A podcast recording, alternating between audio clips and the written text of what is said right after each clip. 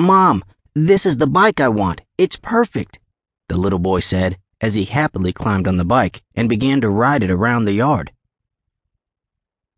Damien looked at the little boy and frowned. He didn't want that child to have his bike. It was still his bike. Damien looked at his dad and scowled. That kid is riding my bike.